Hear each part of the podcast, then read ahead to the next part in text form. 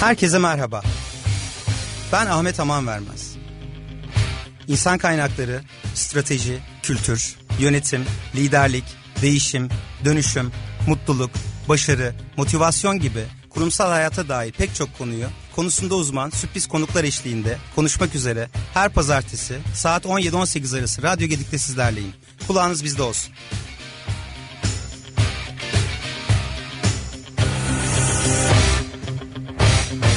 Kurumsal yönetim başlıyor.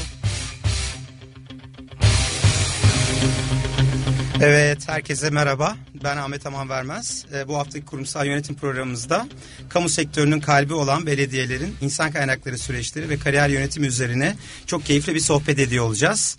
E, bu haftaki konuğum Beylikdüzü Belediyesi İnsan Kaynakları ve Eğitim Müdürü ve aynı zamanda belediye şirketi yönetim kurulu başkanı. Benim de çok değerli dostum sevgili Sinan Gündüz. Evet merhaba. Sinan hoş geldin. Hoş bulduk Ahmetciğim merhaba. Ee, önce seni tanımak istiyorum. Eğitim hayatından başlayarak sonrasında belediye ile yolları nasıl kesişti? Bununla birlikte başlayabiliriz. Evet. Ee, öncesinde müsaade edersen ben bir iki dakika içinde bulunduğumuz Ramazan ayını e, tebrik etmek istiyorum. Tabii ki. Ee, değerlere önem veren bir insanım. Ee, insan hayatını bu değerler üzerine inşa ediyor. Ee, Ramazan'ın bütün dinleyicilerimize e, sağlık ve huzur getirmesini diliyorum. Dün e, 19 Mayıs e, sevgili ülkemizin kurucusu e, önderimiz Atatürk'ün e, Samsun'a çıkışının 100. yılıydı. E, bu değerler işte aslında bizim bugün as, e, ihtiyaç duyduğumuz hem çalışma hayatında hem e, işte diyelim ki kariyer planlarımızda üzerine diğer unsurları inşa edeceğimiz şeyler olarak görüyorum. O yüzden bunu da bir e, anmadan geçmek Çok istemedim güzel açıkçası. bir girişle başladın. Evet. Ee, aynı zamanda teşekkür ederim. Bu bütünleştirici olması gereken güzel değerlerimizi de hatırlattığın için Evet. güzel bir girişle başladık. Evet. Evet. Şimdi aslında e, Radyo Gediğin de içinde bulunduğu Nişantaşı'nın, Şişli Nişantaşı'nın e, önemli okullarından birisi olan Nişantaşı Anadolu Lisesi'nde 7 yıl okudum. Oradan mezun oldum. Harika. E, onun üzerine aslında işte önüme tercihlerimi koyduğumda o zaman tabii insan kendini ne kadar tanıyabilirse e, yapmak istediğim şeylerden diyelim ki e, inşa edebilmek için yine bunu e, iktisat konusunda İngilizce iktisat okumayla ilgili böyle bir planım oldu. E, işte bir üniversitenin ÖSS'nin getirdiği başarı bursuyla bir vakıf üniversitesinden mezun oldum. Çok güzel. Vakıf Üniversitesi'ndeyken yine kalkınmayla ilgili hani toplumun işte diyelim ki daha iyi hale gelmesiyle ilgili e, çalışmalar yürütmeye başlamıştım. Yüksek lisansımı da yine bu alan üzerine yapmak istedim açıkçası. Yani iktisadı da daha sonra uluslararası ilişkileri de kalkınma temelinde e, incelemek istedim. Ve yüksek lisansımı bu alanda yaptım. E, biraz disiplinler arası bir geçişle İstanbul Teknik Üniversitesi'nde şehir bölge planlamada doktora programına başladım. Halen tez aşamasındayım. Doktoranın tezini e, yazmaya devam ediyorum. Ve bu üç e, interdisiplinin de yani aslında disiplinler arası şeyinde benim açımdan ortak kesişim noktası e, kalkınma konusuydu. İktisatta da kalkınmayı inceledim. Uluslararası ilişkilerde de kalkınmayı inceledim. Şimdi şehir bölge planlamanın da kalkınmayla kesişimini inceliyorum. Tez konumda esasında bu yönde. E, tabii aslında lisans eğitimimden hemen sonra e, bir yol ayrımındaydım. Bugün belki milyonlarca gencin de e, benzer sorunları yaşadığı, işte diyelim ki elimizde yeterli bir veri seti olmadan, yeterli bir danışmanlık almadan hayatta çok önemli kararlar vermek durumunda kalıyor gençlerimiz. E, ben de o ikilem e, esnasında kamuda çalışmayı aslında tercih ettim. Bizim bir aile şirketimiz vardı. Ama e, o yıllarda bir işte şeyin belki öncü göstergeleri ekonomik krizin e, dünya çapında e, bizim işlerimize de aksetmişti ve işlerimiz çok iyi gitmiyordu. E, bir çıkış noktası arıyordum. Ya kendim girişimci olacaktım veya e, kamuda bir şansımı deneyecektim. Karar zamanıydı. evet bir e, üniversite hocamın da e, eski bir e, Maliye Bakanıydı kendisi.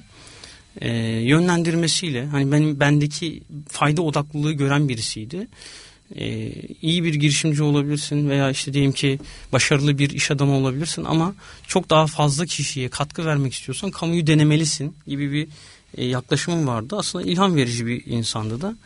E, üniversitenin akabinde hemen kamudaki görevime başlamış oldum aslında aynı yıl. E, bir merkezi idare kurumuydu bu. Çalışma Bakanlığı'nın İstanbul Teşkilatı'nda. Bir süre orada görev yaptım. E, bununla beraber üniversiteden arkadaşlarımla e, bir kendi girişimimi de tabii beraberinde yürüttüm. E, daha sonrasında şehir bölge planlama okuduğumu, e, doktorasını yaptığımı söylemiştim sana. Evet. E, yine bir karar e, aşamasında aslında seninle yolumuz kesişmiş oldu.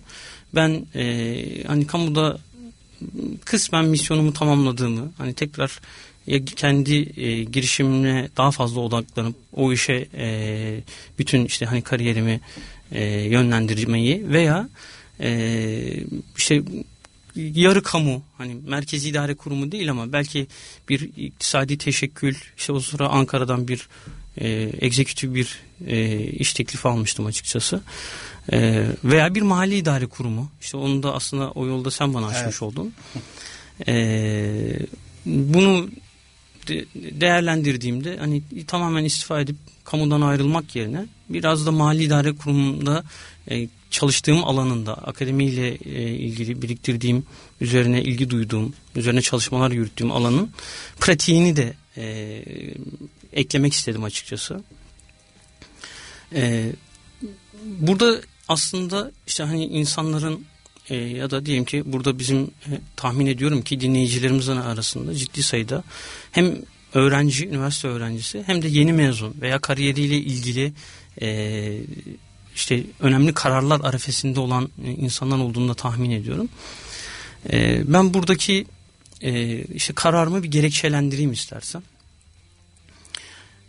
E, kamu aslında hakikaten orada başta e, aktardığım gibi hocamızın da söylediği gibi çok fazla sayıda insana faydalı olmak için yani küçük bir hamleyle belki on binlerce insanın hayatına dokunabiliyorsunuz. Kesinlikle. Bir kurgulanmış, kanunu yazılmış, işte yasası üretilmiş bir şeyin daha iyi uygulanmasının veya hatta o yasamaya katkı vermenin sonuçlarının ne kadar dramatik olabileceğini görüyorsunuz.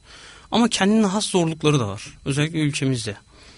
E, bu zorluklar işte diyelim ki e, karar alma mekanizmasının yavaş çalışması.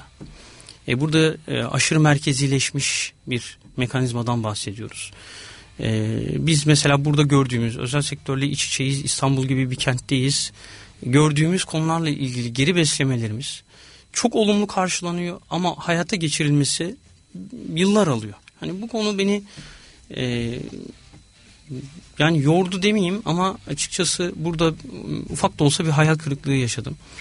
Pişman değilim asla o zaman zarfında orada görev almaktan. Çünkü gerçekten iyi işler yaptığımı e, düşünüyorum. İşte diyelim ki illa bunun karşılığının ücret olmasına gerek yok. E, işte hay, insanların hayatlarına dokunan, o zaman iş gücü piyasası üzerine çalışıyorduk yoğunluklu. E, ve mesleki eğitim, mesleki eğitimin teşvik edilmesiyle ilgili e, katkılar verdiğime inanıyorum ve bu beni açıkçası mutlu ediyor. İnsanın kendi gerçekleştirmesiyle ilgili e, önemli bir not düşmüş oluyor. E, ama hani daha fazlasını yapmakla ilgili de bir sıkıntıya sokuyor. Çünkü e, yani İstanbul'da ya İstanbul İl Müdürlüğü'nde veya işte diyelim ki bir şubede e, tespit ettiğiniz şeyin tekrar hayata geçirilmesi hani buradan merkeze gidecek merkez Ankara Ankara'da genel müdürlükler daire başkanlıkları genel müdür o bürokrasinin koridorlarında e, hani bir flu hale gelmesi toz bulutuna dönüşmesi çok olası e, o yüzden hani ben biraz daha e, icranın ve karar alma mekanizmasının yakın olduğu yerleri değerlendiriyordum. Ee, söylediğim gibi ya kendim bir, bir bir girişimim vardı zaten teknoloji ağırlıklı. Hani buna e, e, daha fazla odaklanacaktım. E, o sıra işte e, sen beni buldun esasında. Evet. Hani Peryon'e daha önce katılmıştık. E, Yiğit Bey'le ufak bir tanışıklığımız vardı. E, Ekrem Başkan'la belki bir hani tokalaşmamız vardı ama tanışıklığımız bundan ibaretti. Beylikdüzü Belediyesi adına e, bir telefon gelmesi, işte diyelim ki buradaki e, görevlendirme için düşünülecek adayların böyle bir yöntemle seçiliyor olması beni etkileyen şeylerden bir tanesiydi. Aslında hani yine e, buradaki pozisyonların kapatılması ile ilgili hepimizin malumu olan e, süreçlerin belki burada yetkinlikle dengelenmesi hani en, insanların en azından özgeçmişlerine bakılıp sadece oradaki e, tespit edilen unsurlar üzerinden bir görüşmeye davet edilmesi bile bence önemli bir şeydi. O görüşmeleri seninle beraber yürüttük. Benim için e, tabii yani güzel bir tecrübeydi. E, Yiğit Bey'le bir şekilde Duman Danışmanlık, Peryon'un o zaman e, yönetimindeydi kendisi. Ve Beylikdüzü Belediyesi'nin de insan kaynakları ile ilgili süreçlerini yöneten bir yapıydı. E, sonunda işte orada özel kalem ekibiyle sonra işte Beylikdüzü Belediyesi'nin e, kıymetli başkanı bugün İstanbul Büyükşehir Belediye Başkanımız da diyebiliriz tabi. E, Sayın Ekrem İmamoğlu'yla görüşmelerimiz. E, buradaki böyle bir yöntemin tekrar edeyim bu yöntem e, kamuda çok sık karşılaşılan bir şey değildir. E, yani kimsenin tanıdığı olmadan ekstra bir referans devreye girmeden sadece ihtiyaçlar ve karşılığında tespit edilen yetkinliklerin eşleşmesi üzerinden böyle bir sürecin yürütülmesi bana cesaret verdi. Ee, tekrar hani kamunun belki o söylediğim icra ile karar alma mekanizmasının en yakın olduğu bir mahalle idare kurumunda e, üstelik de doktora da üzerine çalıştığım bir alanın belki pratiğini yapma fırsatı e, o zaman hani benim bu işi kabul etmeme e, sebep olan unsurlardı. E, tabii bir güven ilişkisi karşılıklı oluşması gerekiyor. Buradaki karar vericilerde de Ekrem Başkan olmak üzere e, böyle bir güvenin oluşması tabii sonrasında bize e, buradaki görevi açmış oldu. Güzel bir görev. 2014 yılıydı hatırlıyorum. 2014 ee, yılından sabah itibaren. Sabah erken saatlerinde görüşmelerle başlayan Aynen. sonrasında evet. yine Ankara ile olan ilişkileri e, yöneterek evet. bunun sonrasında dediğin gibi Ekrem Başkan'la birlikte evet. sürecin neticelenmesi evet. aslında bir şekilde aslında insan kaynakları profesyoneliyiz. Hı hı. E, doğru işe doğru pozisyon dengesini kurma konusunda evet. da Ekrem Bey'in de çok büyük e, vizyonu vardı. Kesinlikle öyle. Belediyede belediye 2014 yılı seçimlerinde Beylikdüzü Belediye Başkanı seçildiğinde hı hı. E, belediyeyi kurumsal bir organizasyon şeklinde hedeflerle yönetebilecek profesyonel bir e, hale getirme gibi bir düşüncesi evet, vardı. Böyle Bu, bir kurgunun yapılıyor olması bile kıymetli. Evet. Evet. E, bu konuda da e, tabii ki e, biz de o dönemde Ekrem Bey'e e, vermek istediğimiz e, destekte de aynı şekilde o hı hı. vermiş olduğu bir güven hı hı. E, ve e, yapmak istediği şeyin bir parçası olmak hı hı. E, bizim için de çok güzel bir kıvanç. Evet. Hala başarılarını da e, yakından da olsa uzaktan da olsa evet. her alanda takip ediyoruz. Evet. En azından e, büyük bir e, vizyonun bir parçası olmakta benim tarafımda da çok keyif verici. Evet. Seni en azından belediyeyle tanıştıran ilk kişi olmak, evet. bununla birlikte e, en azından ne yapmak istediğini hı hı. E, net olarak anlatmak ve senin neler yapabileceğini dinlemek ve evet. bunu karşı tarafa aktarmak tabii bizler tarafında da danışmanlar tarafında da çok keyif verici. Evet.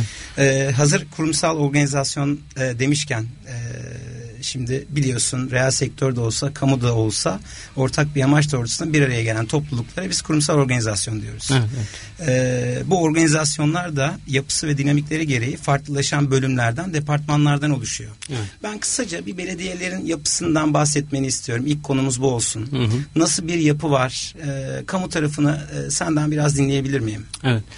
Aslında e, şöyle bir giriş yapabilirim bu konuya. Ee, şimdi bir, az önce söylediğim gibi memuriyete sonuçta ben kamudaki çalışma hayatıma bir merkezi idare kurumunda e, başladım. Ee, 2014'ten beri mahalli idare kurumundayım. Üniversite yıllarımda ve hatta daha öncesinden itibaren e, özel sektörde ücretli olarak çalıştım.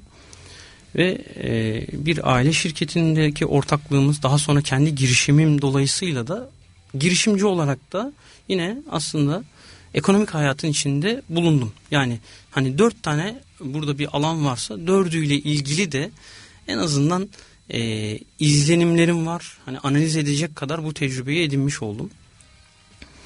E, mutlaka aralarında farklar var ama diyelim ki hani özel sektör başka bir dünyadan, kamu başka bir dünyadan geliyor değil. Sonuç itibariyle hepsi birbirinden etkilenen, birbiriyle birçok şey paylaşan ama kendi dinamikleri olan yapılar sektör olarak tanımlayabiliriz. Mesela kamu sektöründe az önce de söylediğim gibi e, çok fazla dinamiği ve değişkeni yönetme ile ilgili bir sorumluluğu var. Şimdi milyonlarca insanı etkileyen bir kararı almaktan bahsediyoruz. Mesela bunun yasaması yapıldı. E, sonuçta meclis aracılığıyla yasama gerçekleştirildiği için oraya o söylediğim milyonlarca insanın seçmen ve seçme e, demokrasinin gerekleri dolayısıyla iradesi yansımış oluyor. Ama sonra bürokrasiye geldiği andan itibaren sizin e, doğrudan kitlelerle bir esasında organik bağınız yok. Haliyle burada bu değişkeni doğrudan onlardan değil belki siz kendi analizleriniz dolayısıyla yapmanız lazım.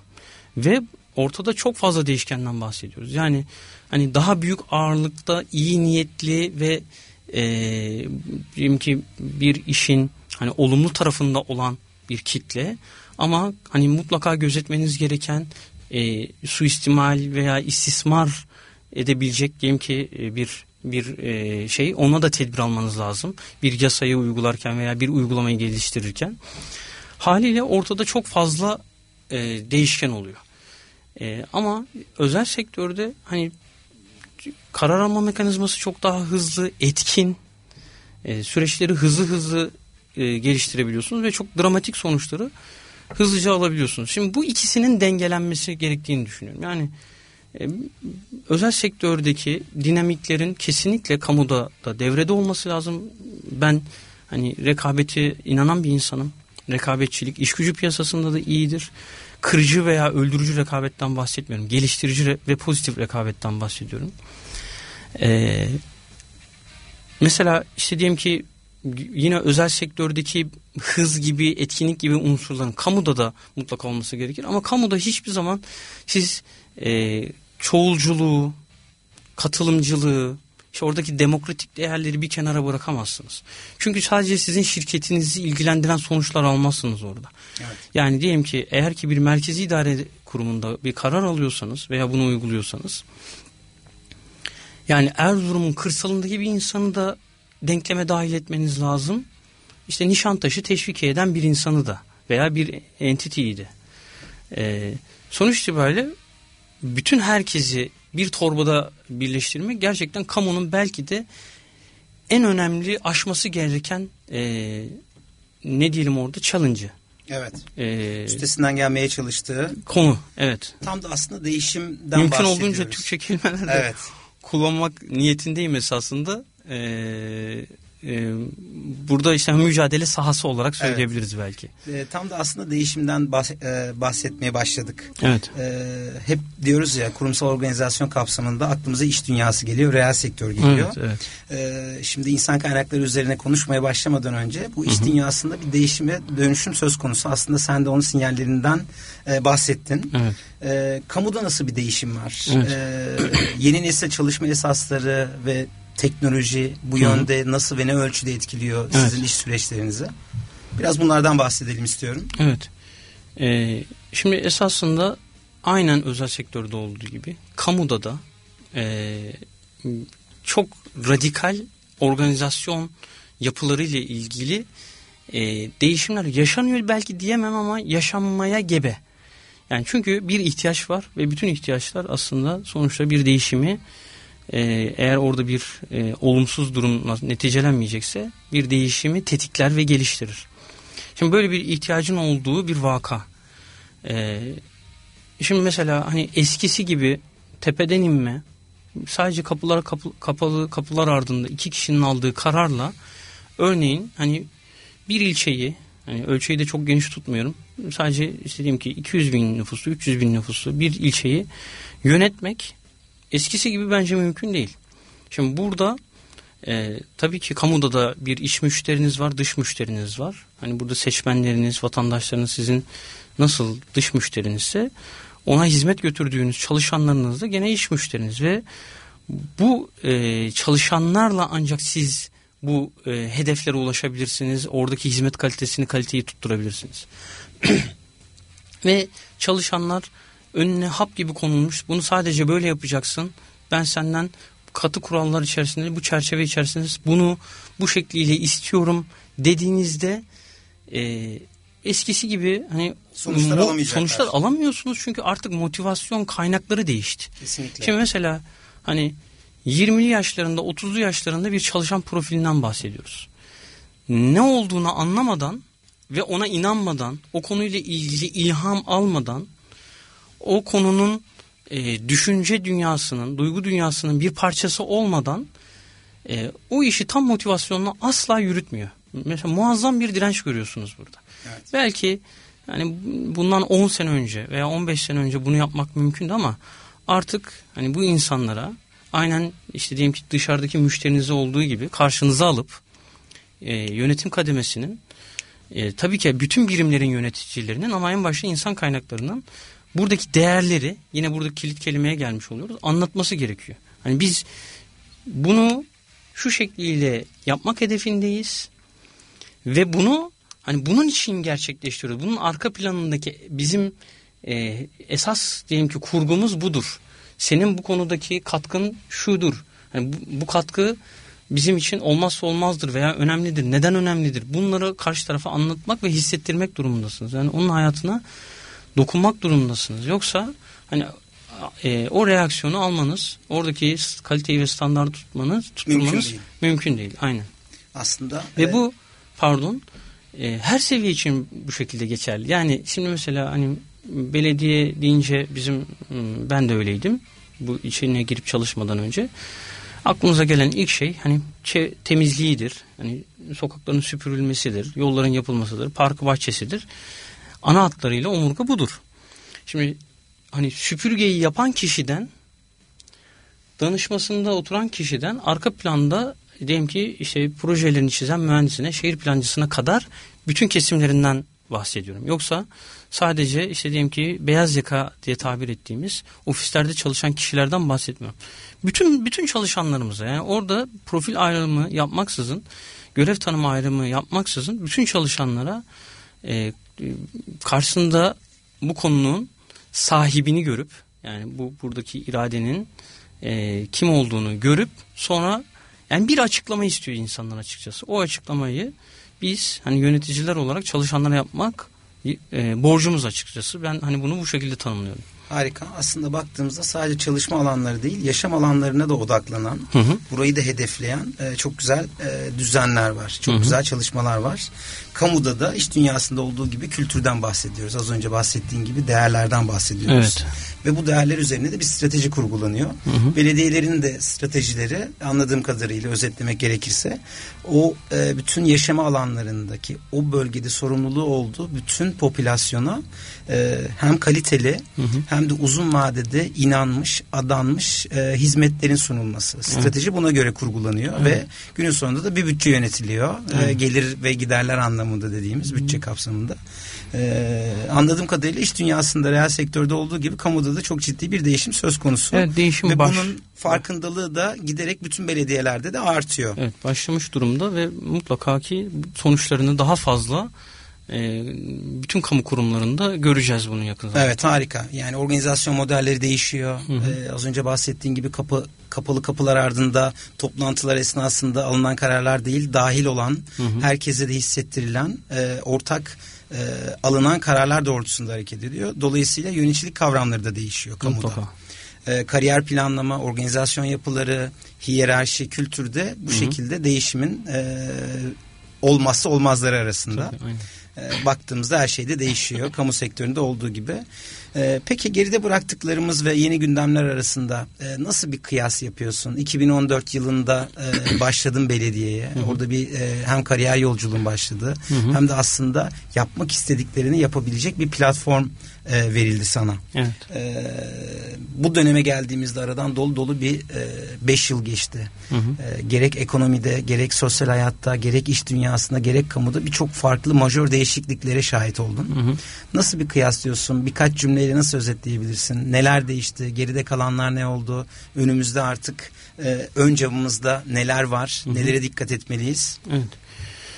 Şimdi e, farklı farklı kompartmanlardan iki şeyle başlayayım burada. Aslında bizim e, biraz önce değindiğimiz hani insan kaynakları yönetimiyle alakalı bir insan kaynakları yöneticisi en başta e, ne duymak ister? Mesela hani kendi alanının dinamikleriyle hareket edebileceği bir serbest alanın kendisine tahsis edilmesini bekler.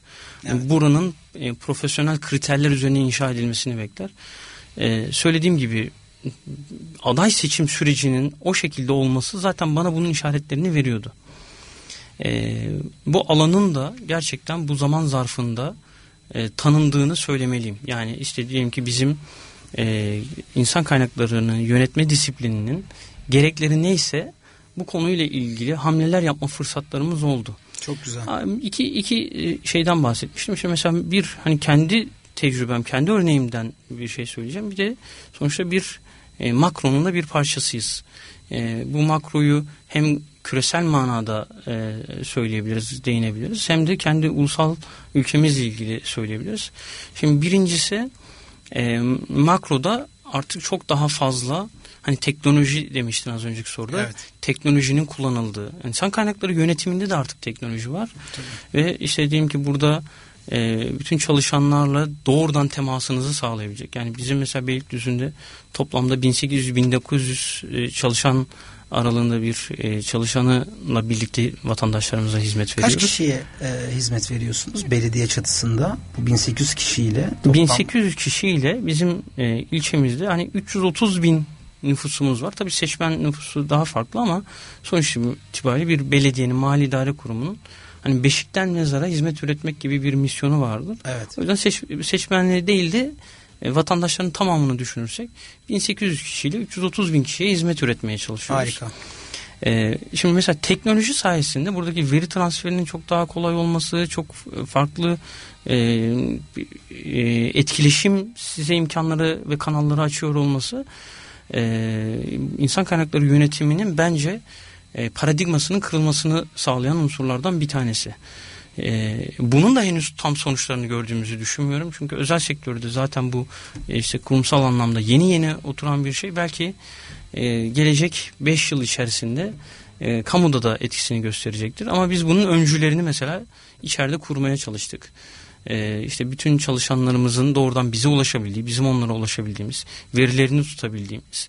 Hani ilkel diyebileceğim şu an için ama geliştirilecek ve bu konuyla ilgili haritası, teknolojik teknik haritası da çıkartılmış bir yapı ve kurgumuz var. Şimdi e, teknolojiyi bu böyle bir başlık olarak e, bence mutlaka olmazsa olmaz de, değinilmesi gereken bir konu. İşte diyelim ki e, e, sanayideki dönüşüm, işte dördüncü nesil e, endüstriden bahsediyoruz. E, otomasyondan, şey e, belki yapay zekadan hani bahsettiğimiz böyle bir çağda mutlaka e, bizim hizmet sahalarımıza da bunun etkileri var e, ve bun, buradaki treni kaçırmak istemiyoruz açıkçası. Şimdi birinci konu bu. İkincisi iş yapma yöntemleriyle ciddi değişiklikler ilgili e, ciddi değişiklikler oldu. Hani mesela benim müdürlüğüme bağlı e, merkezlerden bir tanesi kariyer merkezi ve doğrudan e, iş gücü piyasasında faaliyet gösteriyor. Özel sektöre ve iş arayanlara hizmet veriyor esasında. E, özel sektörün işte hani ülkemiz özelinde ciddi bir dar boğaz içerisinde ekonomik e, kararları alırken artık hani iki kere değil 12 kere düşündüğünü e, görüyoruz ve bu bizim faaliyetlerimizi de etkiliyor açıkçası. E, sonuçta bizim hani ekosistemimizin önemli bir parçası e, işletmelerimiz, işverenlerimiz, iş arayanlarımız. E, yıldan yıla bu konuyla ilgili e, diyelim ki yatırım ortamının bozulmasıyla e, işsizliğin artmasıyla ilgili e, çıktıları sonuçları görüyoruz ve bizim faaliyet alanlarımızda etkiler durumda. İkincisi söylediğim gibi u, e, ulusal çapta ya da bizim kendi e, ekosistemimiz içindeki e, bir diğer değişken de bu. Yani hani teknolojik dönüşüm ve ekonomik darboğaz. Bu yıllar arasındaki önemli e, değişkenler. Majör farklılıklar. Majör, majör evet farklılıklar. E, bununla birlikte içeride de e, bu konuyu tanımlayabiliriz. Yani bizim kendi organizasyonumuz içerisinde e, çok daha sıklıkla bir araya gelen, farklı birimler arasındaki etkileşimi daha iyi olan, diyelim ki hani işe giriş ve çıkış özellikle hani e, 2014 yılında işte diyelim ki e, seçimle e, Ekrem İmamoğlu burada göreve başlamış oldu başkanımız.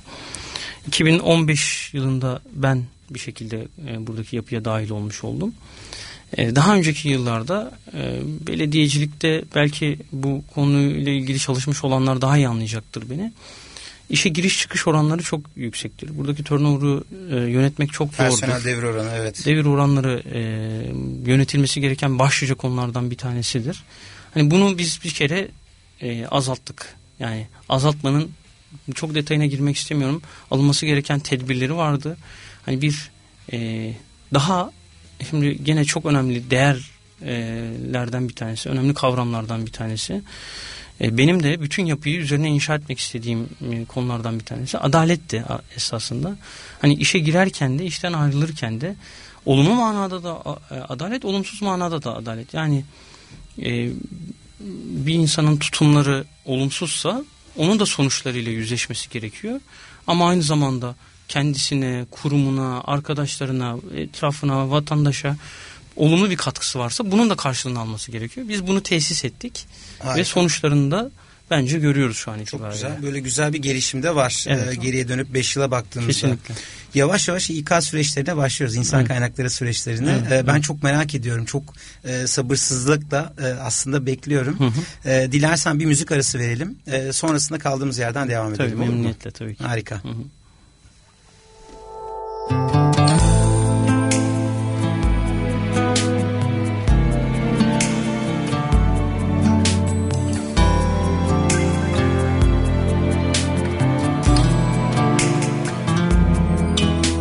Guarir non è possibile la malattia di vivere. Sapessi com'è vera questa cosa qui. E se ti fa soffrire un po', puniscila vivendola. È l'unica maniera sorprenderla così più che puoi, più che puoi, afferra questo istante, stringi più che puoi, più che puoi, e non lasciare mai la presa, c'è tutta l'emozione dentro che tu vuoi di vivere la vita più che puoi. You've got a chance, the gift to feel love's deepest pain you cannot heal. It shatters every memory that you keep inside. I tell you this because I know. Protect what's dear, don't trade your soul. Cause there's nothing left around you. And there's no place left to go. All you can can. You gotta take this life and live it all you can, all you can. And never let it go. There's one thing in this life I understand. Oh, siamo noi, siamo noi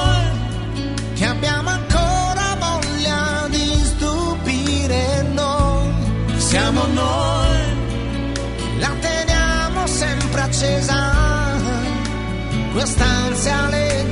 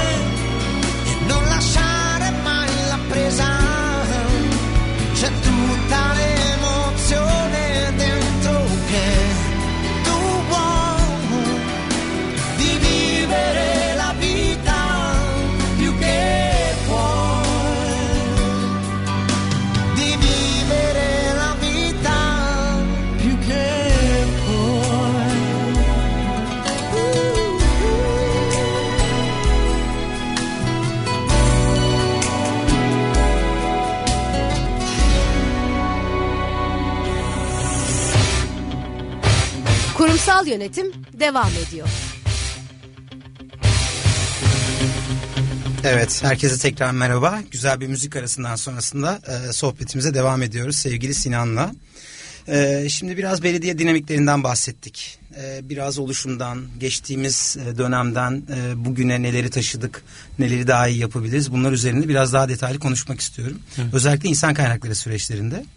Ee, tabii iş dünyasında biraz bahsettin. Ee, reel sektörde bir zorluk var. Üstesinden gelmeye çalıştığımız hatta ben üç bölümden oluşuyor diyorum kurumsal hikayeler. Zorluk, mücadele, çözüm. Bir zorluklar e, karşısında bir mücadele veriyoruz. Mücadeleler sonrasında çözümler sunuyoruz. Bazı konuda tekrar zorluğa dönüyoruz. Bu cycle, bu döngü e, sürekli devam ediyor. E, kamu tarafında e, en önemli konulardan bir tanesi işte çalışanla işveren arasındaki hem yaklaşım farklılıkları hem beklenti farklılıkları. E, dolayısıyla bunların da ortasında olan süreçler istihdam süreçleri. E, bu alanlarda ne gibi çözümler sunuyorsunuz? İş, arayan, iş arayanlara, işverenlere az önce kariyer merkezinden bahsettin. Aslında Evet. onu e, biraz sonrasında da devam edebiliriz. Çünkü onun sosyal e, sorumluluk projelerinde, sivil toplum kuruluşlarıyla, üniversitelerle de çok ciddi e, güzel projeler yaptığınızı biliyorum. Bizzat da içinde olduğum için. Evet. E, dolayısıyla bunlarla birlikte de konuşabiliriz kariyer merkezinde ama ana ağırlıklı olarak e, insan kaynaklarında en önemli şey işe alım dediğimiz istihdam süreçleriyle ilgili, seçme yerleştirme süreçleriyle ilgili biraz e, bilgi vermeni rica edeceğim. Tabii ki tabii memnuniyetle. Ee, şimdi iki konuyu birleştirerek hani bir toparlamaya çalışayım öyleyse. Şimdi bizim e, Beylikdüzü Belediyesi'nin hani insan kaynakları eğitim müdürlüğü altında organize ettiği kariyer merkezi esasında şöyle bir vizyon üzerine e, gene organize edilmiş durumda. Bizim insan kaynağımız sadece e, işte mevcuttaki kadromuzda çalışanlardan ibaret değil, ilçemizin tamamı bizim insan kaynağımız. Şimdi bu e, bakış açısıyla yola çıktığımızda e, içeride biriktirdiklerimiz bu konuyla ilgili hani bu zamana kadar e, edindiğimiz tecrübeler, bilgi birikimi üzerine çalışıyoruz. Hem profesyonel manada hem akademik manada.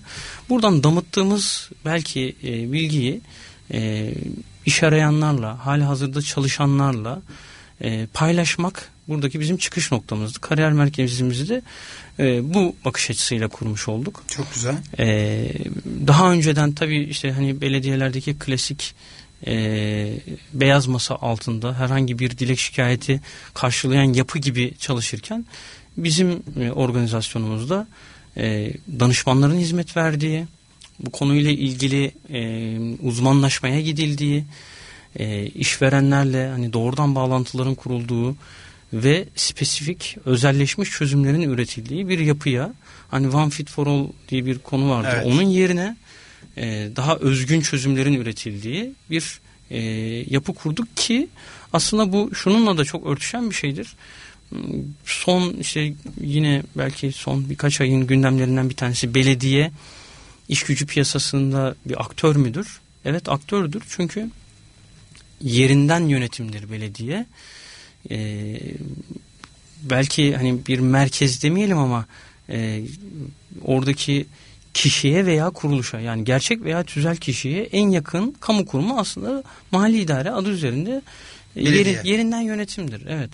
Şimdi haliyle bizim burada e, çok daha oradaki mahalle uygun veya özgü çözümler üretmemiz lazım. Bunun için ne yapıyoruz? Bir defa iş yeri ziyaretleri yapıyoruz ve e, her e, gün, her an, her gün bizim ofisimizle her an kurduğumuz o teknolojik altyapıyla e, iş arayanlarla kontak halindeyiz. İletişim Her iki taraftan da biz aslında hem görüş alıyoruz hem başvuru alıyoruz ve bunları hem e, işte analiz etmek manasında hem de çözüm üretmek manasında mutlaka değerlendiriyoruz. Yani bir arz talep dengesi de yapıyorsunuz. Tabii arz talepteki burada eşleşmenin ana oyuncularından bir tanesi olarak konumlandırıyoruz. Çok güzel. Ee, şimdi mesela tespit ettiğimiz şeyler var.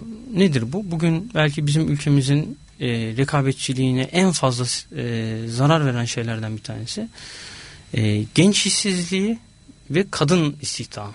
Şimdi bu ülke sonuçta yüksek öğrenimin ücretsiz olduğu e, belki hani çok sayıda olmayan bu şekilde e, örneklerin çok sayıda olmadığı ülkelerden bir tanesi. Yani aslında burada toplum üniversite eğitimine yatırım yapıyor.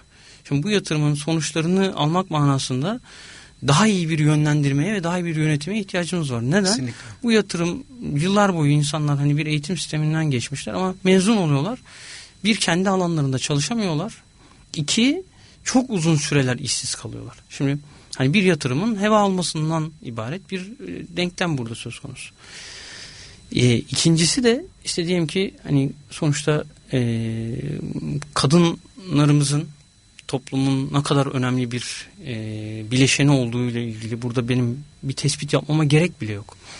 Ama karşılaşılan çeşitli zorluklar hani iş gücü piyasasında işletmelerde belki hiç farkında bile olunmayan ama kadınların oradan uzaklaşmasına sebebi olan unsurlar veya e, sosyal yapının konu komşunun aile içerisindeki düzenin getirdiği bazı şeyler sonuçta bizim buradaki e, iş gücünden faydalanmamızın önüne geçmiş oluyor. Ya şu şu gerçeği de göz ardı ederek bunu söylemiyorum. Tabii ki hepimizin kendimize özgü sorumlulukları vardır. Hani mesela iş gücü piyasası veya iş dünyası hani bir anneyi, anneliği kesinlikle değerlendirme dışı bırakmamalı. Yani buradaki mekanik bir tanımlama yapılmamalı. E, emin olun anneliğin ve annenin o iş yerine ve o organizasyona getireceği inanılmaz bir zenginlik var. Şimdi bizim haliyle o kişiyi o işte tutacak ama annelikle ilgili diyelim ki oradaki kendi Sorumluluklarını sorun, da. sorumluluk da değil bu insanın kendi içinden gelen bir Evet. şey esasında. Tabii. Tercihlerini diyelim. Sorumluluk belki toplumun ona getirip biçtiği sorumluluk değil kendi tercihlerini de beraberinde bir arada tutabileceği bir çözüm üretilmesi lazım. Mesela biz bunun için çalışmalar yürütüyoruz, insanlarla görüşüyoruz, anketler yapıyoruz ve bilimsel yöntemlerle yapıyoruz bunu ve çözümler geliştiriyoruz. Mesela hani büyük sanayi siteleriyle e, kadın İslam üzerine çalıştık. Çok basit bir şey mesela hani sokak aydınlatması devreye sokmamızın sonuçlarını aldık. Bir e, fabrikada kadınların girip çıktığı işte diyelim ki soyma kabinlerinin olduğu yerin tekrar değiştirilmesi, orada bir farkındalık yaratılması, oranın tekrar dizayn edilmesinin bile sonuçlarını aldık. Ne Yani kadar güzel etkilerini gördünüz. Kesinlikle. Diyelim ki hani sadece onlar için bir servis konulmasının sonuçlarını aldık. Ve bunlar öyle yani hani dramatik sonuçlar. Hani 10 kişinin tekrar işe başlaması, 10 hanenin hani diyelim ki orada bir gelir güçlüğünden kurtulmasından bahsediyoruz. Hani bu 10 rakamı e, farz misal yoksa çok daha büyük Çok e, büyük işte etki, rakamlardan majör, bahsediyoruz. E, söz gelimi bizim e, kariyer merkezimizde e, bu değişken bir rakamdır ama 40 bine zaman zaman ulaşan e, bir e, başvurumuz, başvuru havuzumuz var. Yani özgeçmiş havuzumuz var. E, bunların içerisinden hani belli bir süreyle işe yönlendirmede, işe başlatmada güçlük yaşadığımız söylediğim gibi dezavantajlı grupları tespit edip bunlara yönelik çözümler üretmeye çalışıyoruz. E, sivil toplum örgütü ve üniversitelerden bahsettin. Mesela hani bir üniversitemizde bu sefer belli bir yaş üstü hani diyelim ki 45 yaş üstü. Ben bunları söyledikçe lütfen etrafımızdaki insanlar gözümüzün önüne gelsin mutlaka bazı kişiler e, bu profile uyacaktır. Hani 45 yaş üstü 50 yaş üstü. Belli bir süre ya kendisi esnaflık yapmış ya bir yerde girmiş çalışmış ama emekli olmuş ama bir sebepten işten ayrılmış. İnsanların e, yani evde oturduğu işte sokakta e, bir başka meşgale edinmeye çalıştığı örnekleri mutlaka e, görüyoruzdur, şahidizdir. Şimdi mesela bu insanların aslında bir, biriktirdiği bilgi birikimi ve tecrübeden toplumun istifa etmesinin yöntemlerini bulmak zorundayız. E, demiyorum ki bu kişiler de tekrar dönsünler bir bantta hani aynı tempoda çalışacak. tekrar çalışsınlar Evet. ama e, şimdi mesela e, iş- 90 doğumlu, 2000 doğumlu enerjisi çok yüksek genç arkadaşlarımızın dahil olduğu iş gücü piyasasından bahsediyoruz. Ama bu kişiler bir 94 krizini yaşamadılar mesela. Evet. İşte diyelim ki e, 99 depremini yaşamadılar. Evet. Yani arada hani Güneydoğu Asya krizi diyebileceğimiz şey, daha sonra Brezilya, Rusya bunların ekonomik krizlerini yaşamadılar. E, bunların veya herhangi bir doğal afetin hani mesela e, depremin e, sonuçlarıyla belki yüzleşmediler. Yüzleşmediler. E, buradaki hani uzun vadeli bakış açısının bize kazandırabileceği çok şey olduğunu aslında ben söylemiyorum. Bu, bu, bu konuyla ilgili çalışan insanların da tespitleri. Haliyle bizim bu bakış açısını da kazanıyor olmamız lazım. Yani orada belki hani tam zamanlı çok yoğun bir iş temposu değil ama e, krizi yönetmekle ilgili sorunu yönetmekle ilgili bize daha farklı kazanımlar getirebilecek insanları da gene e, iş gücü piyasasını ve iş dünyasının içinde tutmakla ilgili çözüm arayışlarında bulunduk. Bu bir üniversiteyle ortak bir çalışma yürüttük burada da. Ve bunun da e, çok uzak olmayan bir zaman dilimi içerisinde meyvesini toplayacağız diye tahmin ediyorum. Çok güzel. Aslında Hı-hı. iş dünyasında hep reel sektörden bahsediyoruz. Bir mentörlüğü aslında devreye kesinlikle, sokuyorsunuz kamuda. Kesinlikle, aynen. Yani o Hı-hı. genç e, diyelim e, kıdemi düşük olan e, çalışanlara kıdemi yüksek olan çalışanların onlara mentörlük evet. yapması, yol gösterici Hı. olmaları konusunda da çözümleriniz var ve bunun da çok güzel çarpıcı istatistikleriyle birlikte sonuçlarını da görüyorsunuz. Evet, mutlaka. Ve bununla ilgili işverenleri de firmalara da bu konunun ne kadar önemli olduğunu da e, vurgulatma konusunda da sizin bir misyonunuz var. Evet. Şimdi mesela iki örnek vereyim. Hani kadın istihdamından bahsettim. Evet. Ve e, şey 45 yaş üstü diyelim e, işsizliğinden bahsettim.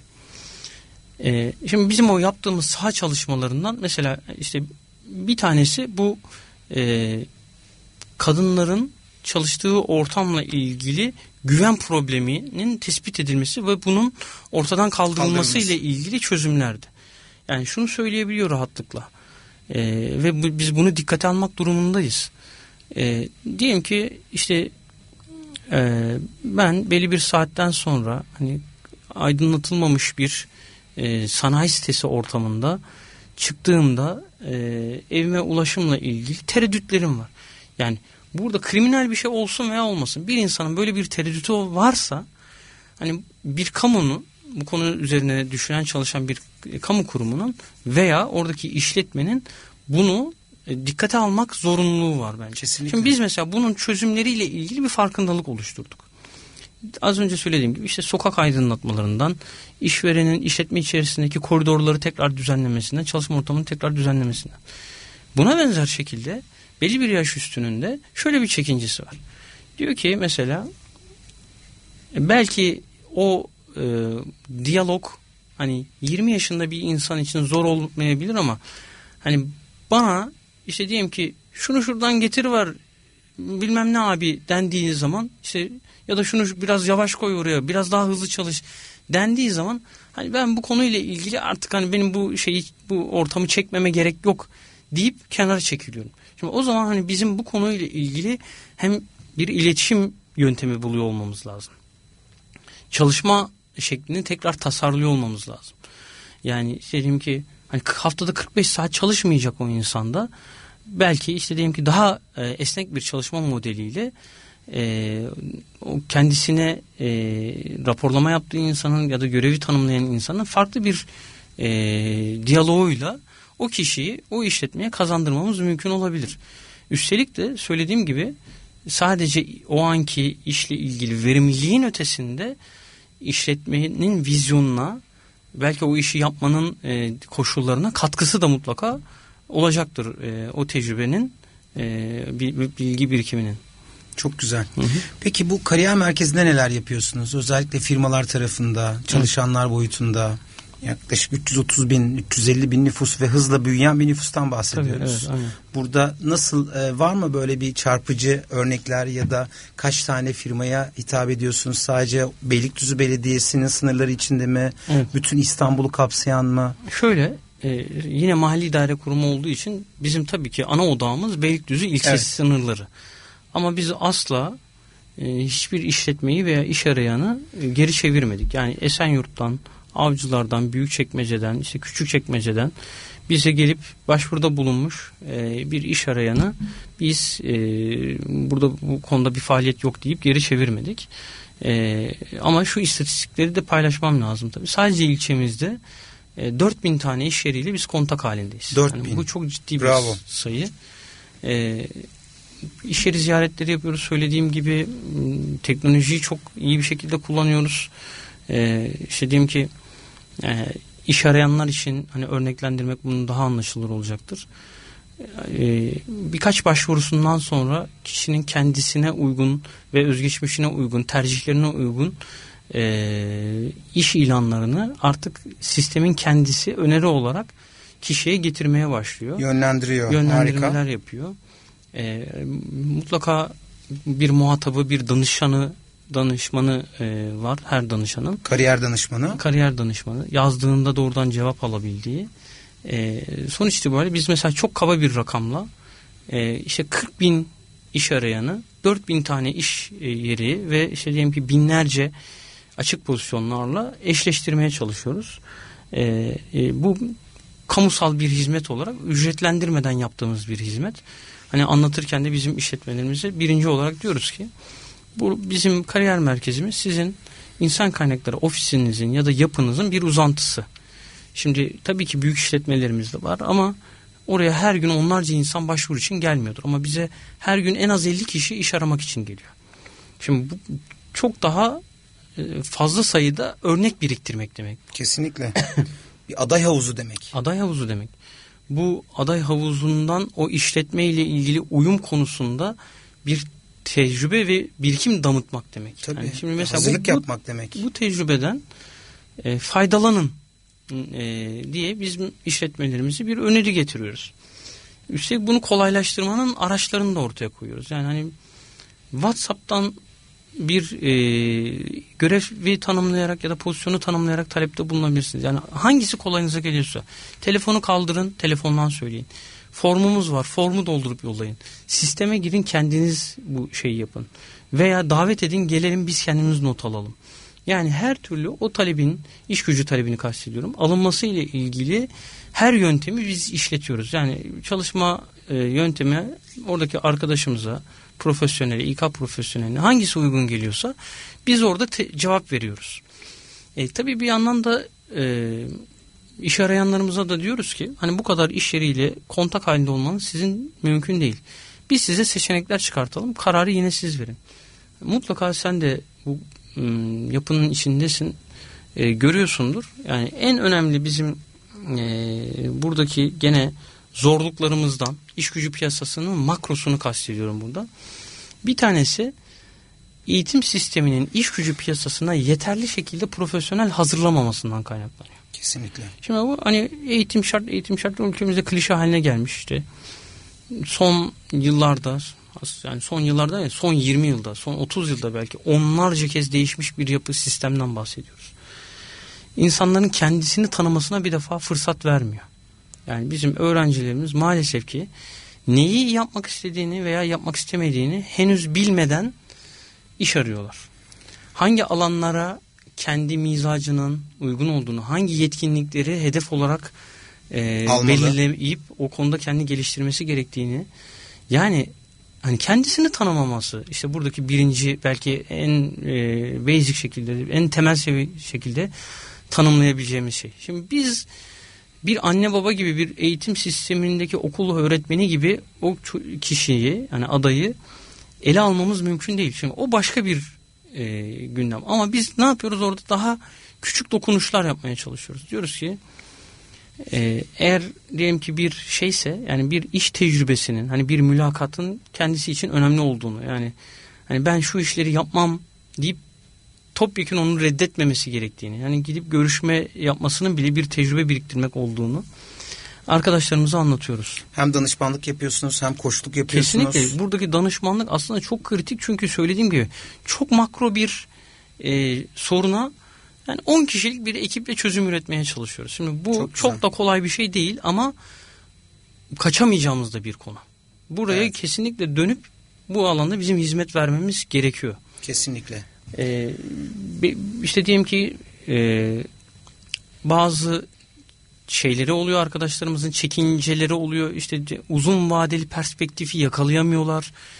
Meslek edinmenin ne kadar kıymetli bir şey olduğunu yakalayamıyorlar. İşin önemini belki kavrayamıyorlar. evet yani genç arkadaşlarımız mesela hani bir AVM'de e, satış görevlisi olarak güvenlik görevlisi olarak çalışmayı üstelik de teknik bir eğitim almış. Diyelim ki Endüstri Meslek Lisesi'nden mezun olmuş yüksek okula gitmiş mezun olmuş ama hani diğer taraftaki çalışma ortamı ona daha cazip geliyor. Biz de onlara diyoruz ki Yani sana bu 5 yıl cazip gelebilir. Belki hani keyif de verebilir ama sonrasında düşünmek durumundasın.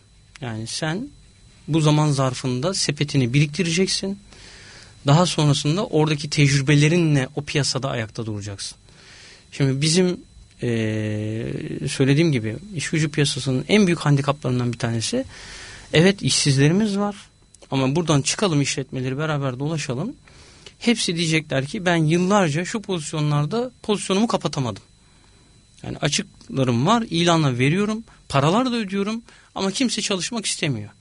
Şimdi bizim bu handikapı ülke olarak ülkemizin iktisadi durumu için yani işte diyelim ki bir demografik pencere vardır.